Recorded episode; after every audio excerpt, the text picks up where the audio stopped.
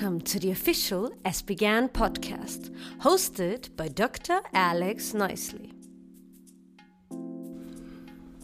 Not all of you were able to attend the May 2023 ESPGHAN annual meeting in Vienna. Well, you missed a treat. You missed a lot of treats. But the treat that Dr. Tobias Cantz and I are about to share with you is his talk. His talk on organoids and how they can be used not simply to explore hepatocellular pathophysiology, or for that matter, normal physiology, or cholangiocyte pathophysiology, or for that matter, normal physiology, but also as the organoids themselves grow more complex and encompass more cell types, how they can be used to provide the discoveries about these basic processes and how they go wrong that underlie some of the changes that are going to be taking place in how pediatric hepatologists and gastroenterologists treat their patients. Tobias, you started out in Heidelberg, and then um, is it a, a, love for the letter H that led you to move to Hanover? Um, maybe it was, but it was also the very much interest in hepatology, which again starts There's an H, H for you. And um, I was always keen in, in understanding um, the most important metabolic organ in our body and um, all the things about getting things done in the liver, removing toxins um, from the body, and kind of fine tuning the metabolic activity during activity and resting. And I think it's a fascinating organ. It's it's the most important organ in the body, to my um, to, to, my firm belief. And I'm, I think it, it was the age of hepatology that brought me to Hanover. The joke works in German as well as in English. What is life without the liver? Yeah. or das Leben ohne die Leber. Yeah. So, but organoids. Okay, did you start as a physiologist in um, in vitro systems or? No, actually, I'm a medical doctor by training, and um, I was always also very interested in, in let's say, medicine with, with the patients and internal medicine. And um, my feeling was just that, that the gastroenterology and the hepatology is one of those topics that will further develop in the upcoming years. So when I was fresh um, yeah, starter in the clinics, um, 25 years back or so, I, I thought that um, this will be a very important field with, with a lot of things ahead. And I'm, i think I'm not mistaken. Um, and I just wanted to combine um, basic research as well as patient treatment. And I did so starting in Hanover in the transplant center, taking care about the patients on the waiting list or those has been who have been transplanted and then getting some trouble or not. And while I was doing so, I was um, getting interested in stem cell biology, stem cells as um, potential therapeutic for treating liver diseases. So back then, in the early 2000 years, there was uh, quite some hype on stem cell derived cellular transplants for liver disorders, and I tried to contribute to that one. And getting this as a starting point, I was also then interested in working with pluripotent stem cells um, that have the ability to give rise to all cell types of the body, which, which offers a lot of more opportunity in cellular biology. And I did a kind of a postdoc training in the Max Planck Institute in Münster with Hans Schöler, and there I was really then in touch in the, the field of induced pluripotent stem cells and getting liver cells out of these. Getting liver cells from pluripotent stem cells, that is, taking fibroblasts or some other cell type, de-differentiating them using um, those famous six factors, then going on to create in those cells through genetic manipulation, now that we have CRISPR, a genocopy of a patient's own disorder and seeing how those cells behave in vitro, or rather in culture in vitro, and trying to extrapolate from that to how they behave in the patient, drawing the parallels and noting the differences.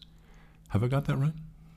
Yeah, that's that's exactly the, the case. So I think most of you remember Dolly the sheep, which was created from just one single fibroblast or so. And then I think the reprogramming to, to get a fibroblast into something that's, which is a basically totipotent entity that then could serve like a, like a fertilized egg in developmental biology, that, that I think this was one of the breakthroughs. And it was then Japanese researcher, Shinya Yamanaka, who then invented this let's say, less um, complex um, reprogramming using just four factors and getting the, those somatic cells into pluripotent stem cells. And this, I think, re really was a strong revolution for the ent entire field of patient um, directed research because we now have the opportunity to get those pluripotent stem cells from a patient blood sample. So usually uh, there would be just one, one regular um, um, blood um, sample good enough to, to get those 10,000 cells that we would need for the starting of the reprogramming.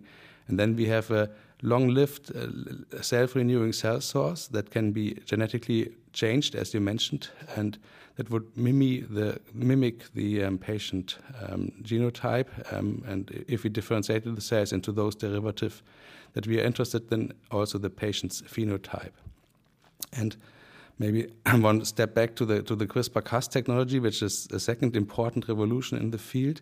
We now have quite easy tasks to genetically manipulate um, those pluripotent stem cells because they are self-renewing. We can easily grow subclones of the very same cells line, so we have syngeneic controls. So we now have similar opportunities as knock-in mouse, knockout mouse models, um, which takes a lot of time to generate. We just can now do these um, knockouts, knock-ins in pluripotent stem cells as well with even human and patient-derived materials. And then, of course, you can take those uh, modified pluripotent stem cells and use them to do another dolly to transform them into embryos, yes? So that's actually not our expertise, but I think that's that's also people are interested in doing that, or let's say better understanding the very early steps of develop, developmental biology, and to kind of get those pluripotent stem cells into something they call or we call extended pluripotency, which would allow also to get the ectodermal cells, so not only the inner cell mass of the embryo, but also the outer lying um, ectoderm, and then have this kind of aggregated embryos grown in vitro and and maybe yeah also going to later stages that that would then also mimic um, early embryogenesis. Um, I think this is a field also very far away. Um, but this tells us that yeah, reproduction might not necessarily be really linked to the classical understanding of germ cells, but um, with, with aggregation of, of cell types, one maybe one once a time can generate like like this type of aggregated embryos that, that are in research as well. So it's it's a kind of very yeah difficult um, to handle research environment, and um, it's there are strong ethical discussions also about the future outline of that type of research. Well, you're at the cutting edge, I'm sure of that. Here is, I mention all this only because in my medical school class was Hiromitsu Nakauchi, who, whose name, of course, you know. Yeah, he has a particular interest in that aspect of uh, stem cell biology and, and, reprogramming. But I've allowed this conversation to drift away from the uses of stem cells and particularly of organoids in hepatology. Tell us something of what you've been doing along those lines. Tell us something about what. Tell, tell, the, tell the listeners what the high points are, the, the raisins out of the Stollen from your talk. Okay, what I'm, I'm present is that we are now able to grow hepatic cells, mainly hepatocytes, in a three-dimensional way, which allow us a better cellular-cellular interaction um, so hepatocytes with hepatocytes, probably also hepatocytes with cholangiocytes and, and some other cell types. And depending on the pathophysiology or the physiological aspects that we are interested in, we have to kind of take different protocols to grow these organoids. But um, more recently, we became really interested in hereditary intrahepatic cholestasis syndromes, um, where transport defects um, alter the transport of bile salts or phospholipids or other compounds that are secreted um, into the bile. And um, to, to mimic these models, we have two very important prerequisites. We have to have a basolateral to apical polarization of the cells so that, that the cells can take up substances, modify them, metabolize them, and excrete them. And the metabolic function of the cells must be strong enough, must be pure enough to, to authentically uh, modulate this. So there are a lot of pathways involved also in, in getting the, the metabolic um, machinery up and running. Mm-hmm. And if, if we have a very simplified cell models, then probably these pathways wouldn't be regulated in a proper way. And to do so, now the pluripotent stem cell derived hepatic organoids reach kind of a level that allows us to model this disease in a yeah, amazingly um, close. Um, Call it lifelike yeah, maybe lifelike fashion, and that's that's really fascinating. Um, and I, I really like the things that we can do right now. Give our listeners some examples of those raisins out of the cake, some instances of the uses of these organoids in sorting out either individual patients' problems or indeed the mechanisms of an entire disorder. I'm thinking, for example, about KIF-I F12, that microtubule sorter. Have I got that right about what it does? Yeah, it's also one protein that is important in getting the polarity of the cells actually done. And um, so it's it's associated to so the KIF12 um, mutations to to a couple of disorders, microvilli associated diseases, and um, also probably to cholestasis. And um, Amelie Stalke, who is a geneticist and pediatrician in, in our Hanover Medical School, she got a very interesting cases, or the, she, she kind of analyzed a couple of cases in the recent past. And we contributed to the study to better understand the molecular underlyings of the disorder. And this already tells you that, that the, the establishment of the polarity is as one of the key components, as I mentioned. And our models nowadays allow us to alter this um, genes and, and to better understand which type of alterations cause a severe defect or a less pronounced defect. And um, then using also some fluorescent substrates, we are now able to visualize the transport processes and also to yeah, semi quantify those um, transporter activities, which then give us the opportunity or opens the door to to screen for drugs that would either support um, the um, transport function um, or maybe the post-transcriptional modulation of the respective proteins to, to get them actively um, done or actively localized in the right membrane domain. And um, these things are very, very interesting to study in, in such liver organoid models. Well, you sorted that out, and I think it was a total of six patients, six patients with KIF12 variants. And you found, as far as I could tell, in looking at your slides, um, the transporters were more or less localized appropriately, but there were possibly problems with some of the underlying um, little motors that help move things back and forth, such as MYO5B?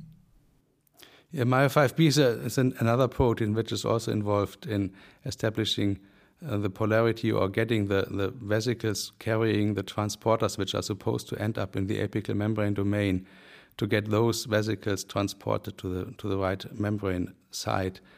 And um, again, we use this MYO5B disturbed um, cell lines that, that we have, um, let's say, as a negative control to, to show that the transport process that, that we measure with these fluorescent substrates is really depending on the right machinery, on the full establishment of the polarity.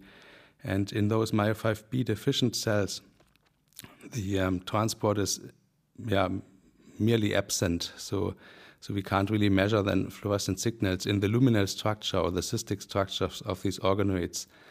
Um, so to just maybe a little bit explain to the listeners on the on the on the on the radios. Um, so we, we actually we, we, we would love to have really cystic structures which which which has just one or two layers of cells which which a very strong lumen. But um, the lab world is slightly more complex and, and difficult. So we have some organoids which are not fully solid, which has maybe only some smaller areas of, of cysts and, and some organoids that really show this very, very cystic ball-like shape. And um, so to, to really investigate um, the, those features like transport, we have to investigate a lot of organoids, we do semi-automatic imaging, and, and then calculate um, some statistics um, to, to really measure this on a very more quantitative measures. And to do this appropriately, we need positive controls and negative controls. And um, such cell lines like the MYO5B deficient cells are kind of our negative control in the experimental system. That all makes good sense, at least to me, and at least for the moment, although I'm sure I'll need to go back and review my notes. It's a complex topic. Now, are you able to make organoids yet that incorporate two cell types or more? We were talking the other day, a friend and I, this is the sort of thing that my friends and I talk about, we're hopeless, about the cholangioportal circulation and the intrahepatic cholehepatic shunt and how return of substances from cholangiocytes as bile is modified in its transit down through the liver provides feedback from the cholangiocyte to the hepatocyte saying, hey, you're making the wrong kind of bile, slow down, slow down on this part and step up the other part. That sort of uh, paracrine effect, again, cholangioportal circulation. Well, for that, you'd need cholangiocytes and hepatocytes, part one, and you'd need maybe fibrocytes, certainly some sort of vascular elements. Tell us how far. Tell us how far you've been able to take assembly of more complex mini units. Yeah, so there are a lot of researches going on in, in that area, and um, when we talk about liver organoids, then we, we basically understand different things if you talk to different scientists. So um, I'm now more focused on the induced pluripotent stem cell derived liver organoids, um, where we basically generate something like a hepatic progenitor cell type that then gets aggregated and that, that uh, predominantly kind of results into hepatocytes, but probably there, there, would be also some cells with cholangiocyte features. So probably this, the, the, type of organoids that we are currently generating would be something like a mixture cholangiocytic and hepatocellular cells with a predominant hepatocyte um, proportion.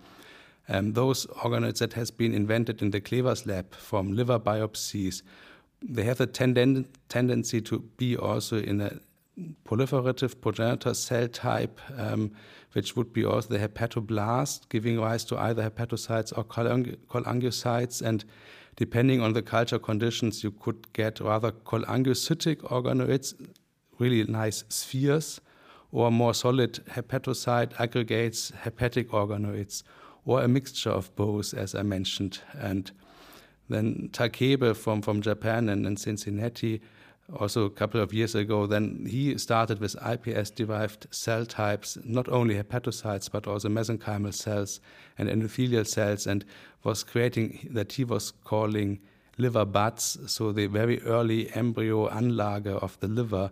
And um, he has some, inter- some strong data suggesting that this basically serves as a develop- develop- developmental biology model of, of the liver and which would eventually then also yield into a more multicellular complex uh, mini liver in the dish. And based on that technology, others also are now investigating more complex disorders like NAFLD or other lipid um, um, accumulation defects and um, have promising data. So, as I mentioned in the very beginning of this podcast, um, depending on the scientific questions, you will start to, to design the organoid model that you think would be the most authentic model that you can apply right now. But there will be changes in the upcoming future, I'm quite sure. as usual, when I talk to a, a real basic researcher, the takeaway message is A, watch this space, and B, we need more funding.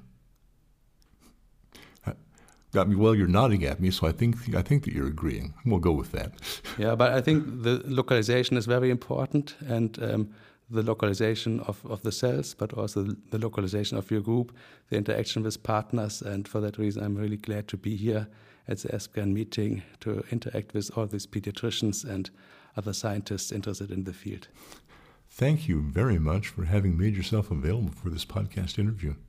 At this point in the interview, we generally ask um, if you'd like to share with the listeners something that speaks to you as a piece of music. It could be a song, it could be a, an instrumental, but something that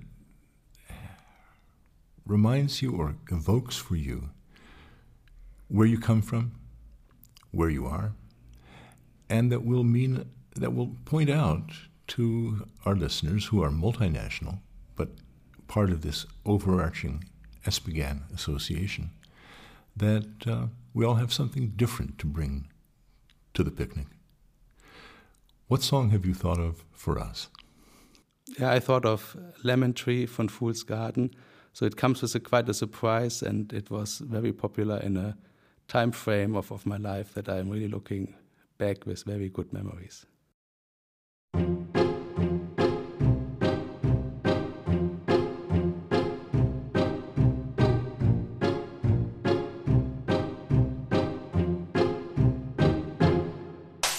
I'm sitting here in the boring room, just another rainy Sunday afternoon. I'm wasting my time, I got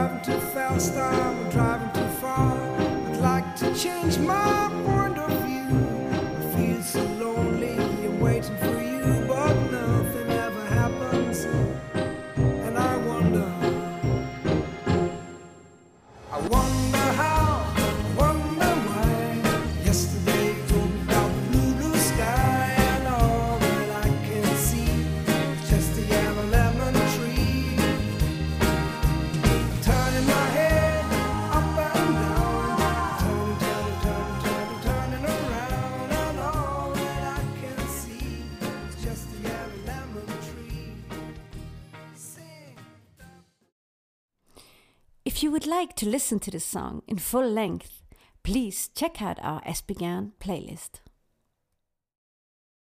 Thank you so much. That was great. I didn't know the song before, but now I do, and I'm grateful to you for introducing it to me and for bringing me up to speed on the newest in organoids and how they're being used in hepatocellular and hepatobiliary research. Thank you. It was a great pleasure, and I'm happy that I could contribute to your podcast.